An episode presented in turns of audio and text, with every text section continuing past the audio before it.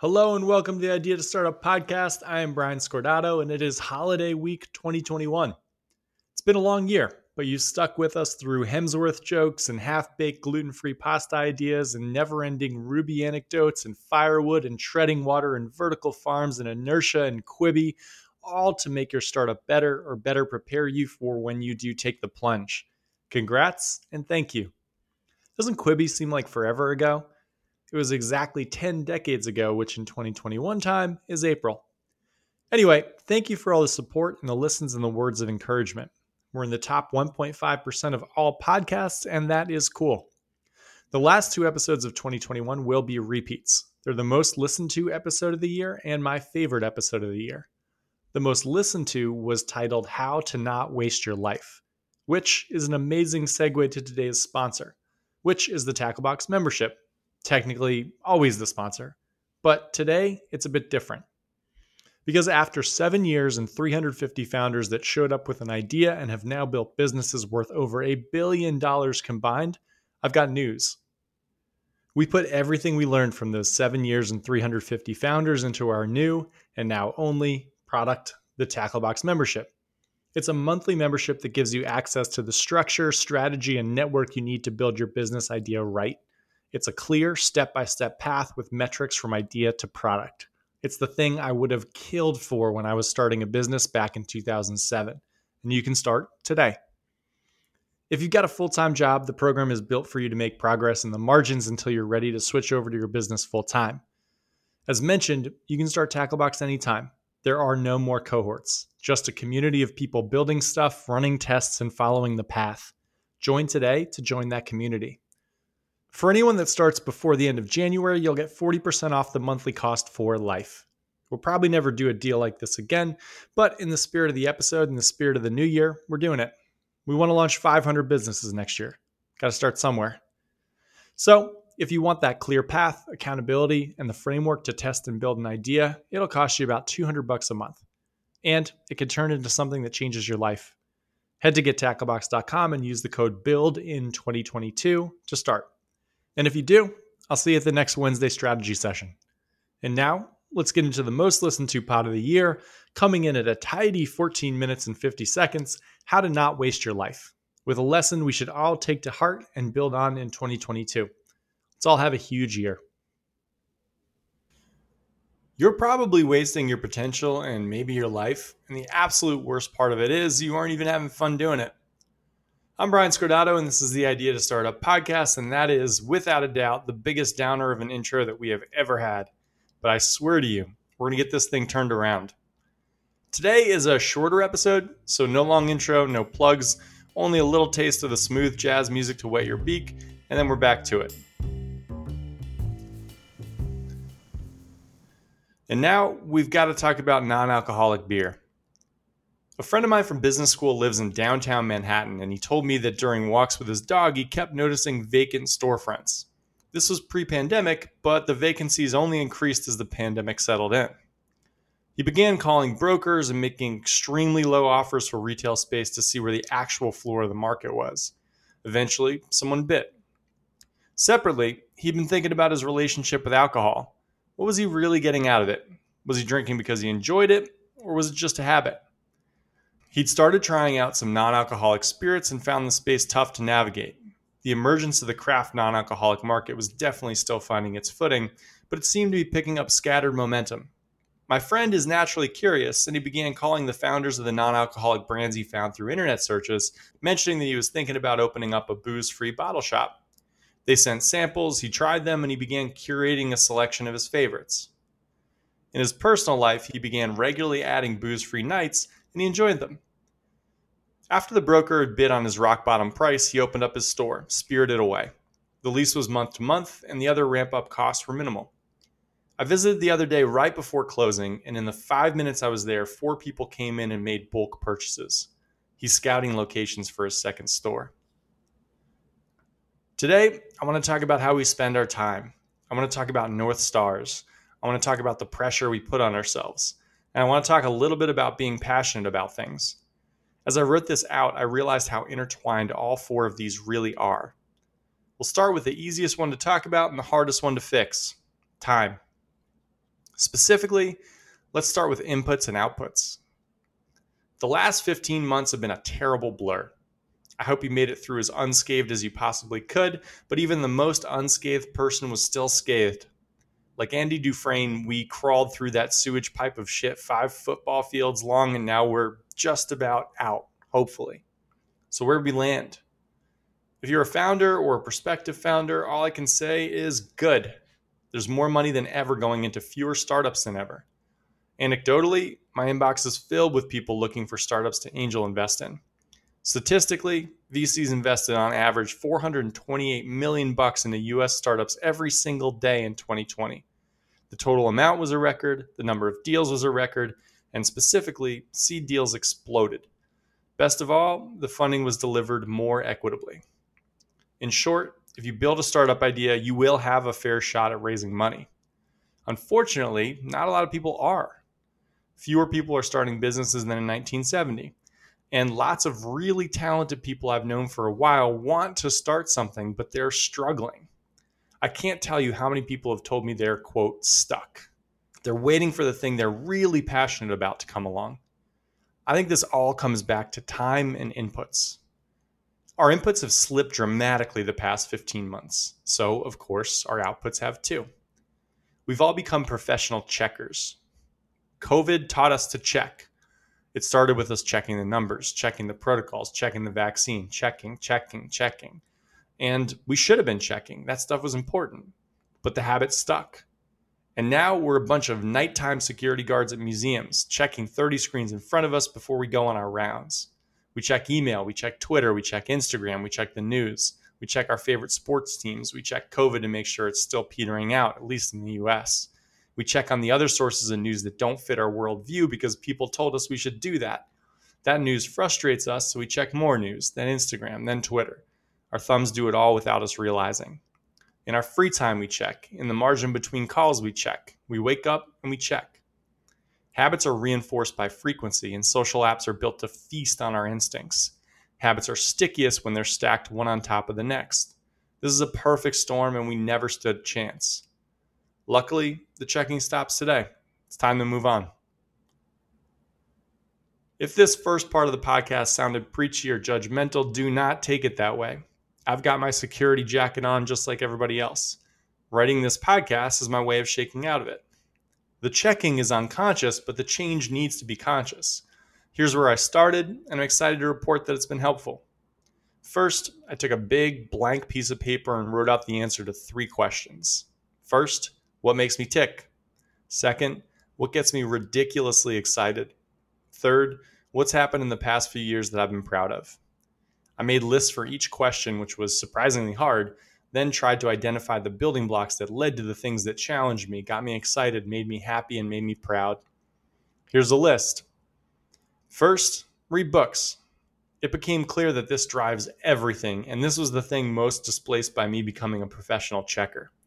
Books drove all the helpful content I've ever created.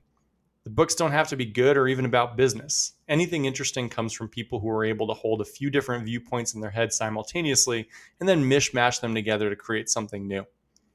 Sometimes that comes from reading business books and applying them to startups. Sometimes it comes from reading Stephen King. Sometimes it comes from Harry Potter. When other people write out well formed thoughts, arguments, and stories, it helps your mind think that way too. Even thoughtful shows helped. Last week in Tacklebox one on ones, I successfully used examples from The Americans and Bojack Horseman to make what I hope were cogent points. What never, ever helped was anything in a tweet, a blog, or anything a writer didn't labor over. Our brains will reflect the content we consume. If it's surface level, we'll create surface level stuff. The rise of the one sentence LinkedIn post, you know the ones I'm talking about. They start with a line like, I never saw it coming, then have 31 line sentences. Those are pure garbage and they make you stupider. Smart stuff makes you smarter. Seek it out. Second, interacting with smart people who are experts in something. Most of these were things like small group dinners or meetups I was invited to and nervous to attend, but ended up being unbelievably beneficial.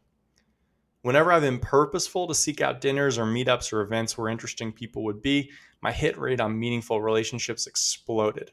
Harder during COVID, possible now. Third, going deep on something. These come from our startups, learning how to set up B2B sales from a B2B sales expert, learning about restaurant management from a guy who's managed 25 restaurants, learning about writing from someone who's written five bestsellers. Taking the tactics that worked for them in other industries and trying to apply them to different disciplines drove my best work. Fourth, focus time. Everything creative came from blocks of time with no distractions plane flights, coffee shops, early mornings, late nights. When I protected time to think and work, things happen, not rocket science. Next, I broke down these four drivers into actionable blocks I can track. Nothing crazy, but it's working. 25 pages of a book each day. Doesn't matter what book. I'm on day 20 in a row of 25 pages, and it's fundamentally changed things. Two events per month where I meet with people who are smarter than me. I'm hosting one dinner and desperately searching for a second to attend. The bar for smarter than me is pretty low, so if you've got something, invite away. Next, I'll pursue random ideas with focus every two weeks. More on that in a second. Finally, schedule four hour blocks throughout the week for focused, uninterrupted work. That's a habit I've always had. I'm tracking each and they're forcing me to swap out the checking. When I have a task like read 25 pages, it hits the dopamine response just as well as checking does, usually better. My behavior has swapped. I also picked up one more piece of advice from my most prolific friend. It's taken some effort, but it's beginning to take hold. He says that every time you do anything on autopilot, check your email, check your phone, check anything, ask yourself one question. If you're checking ESPN to see what time the Yankee game is so you can plan a run around it, great. If you're checking Instagram to check, bad. Don't do it. This has been magical because it doesn't get rid of those things entirely. Sometimes my answer to why am I checking ESPN is because I worked hard today and I want to read some articles about sports that'll help me relax. If that's helping me relax, great. But usually that answer doesn't pass the sniff test and I go do something that's actually relaxing. The key is choosing, being conscious of it. I want to consciously do X because it'll help me do Y. Don't just float and let the world happen to you. Everything you do each day is a block. At the end of the day, what do you want the thing you built to look like? There's a quote I love that goes, Tell me what you pay attention to, and I'll tell you who you are. I've gone to a chiropractor a few times a month for the past few years after a head injury. And like all great healthcare providers, she's one part physical, one part mental. It's extraordinary how she can take one look at me after a hectic week and say, You've got too many shoulds. You should do this, you should do that. Then she looks at me in the eyes and she says, Brian, let go of the shoulds. The only thing you have to focus on is in the room you're in. Be where your feet are. Checking pulls you out of every moment. It pulls you from the things that make you happy and it pulls you from the things that make you successful. It gives you responsibility for a bunch of stuff you don't need to take responsibility for. You aren't a museum security guard. You don't need to make the rounds. Be where your feet are. Back to the interesting stuff. My friend that started the booze free liquor store simply went after it. It was inspiring. And as I talk through it with him, he's incredibly inspired and fascinated by the booze free space. Now, it became clear he wasn't originally like that. He was kind of interested, but his fascination has grown immensely since the store opened. Inputs and outputs are screwing up people making cool things, but I think there's another big thing blocking us. I'm calling it the North Star fallacy.